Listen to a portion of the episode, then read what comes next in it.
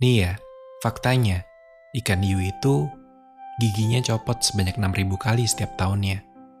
Jadi, kemungkinannya setiap satu setengah jam, gigi ikan hiu copot satu. Kebayang gak sih jadi ikan hiu? Ngerasain sakit setiap 90 menit sekali. Berdasarkan fakta tersebut, kita bisa ambil kesimpulan. Selalu ada ikan hiu yang lagi kesakitan di setiap pertandingan sepak bola. Iya kan? Ya, gitu aja sih. Cuma mau berbagi bahan overthinking. Hmm. Atau gini aja deh. Setiap jam 10 malam, gue bakal ngasih bahan overthinking buat lo. Video singkat, durasi 13 jam. Enggak sih, kelamaan.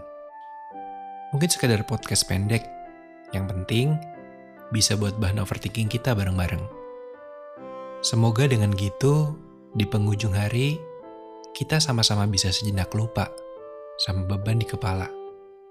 Atau justru tambah pusing. Entahlah, yang jelas perlu kita ketahui juga bahwa gigi ikan hiu bakal tumbuh lagi setelah 24 jam. Jadi, di setiap penghujung rasa sakit, akan selalu ada harapan yang menunggu untuk dilahirkan. Mantap gak tuh?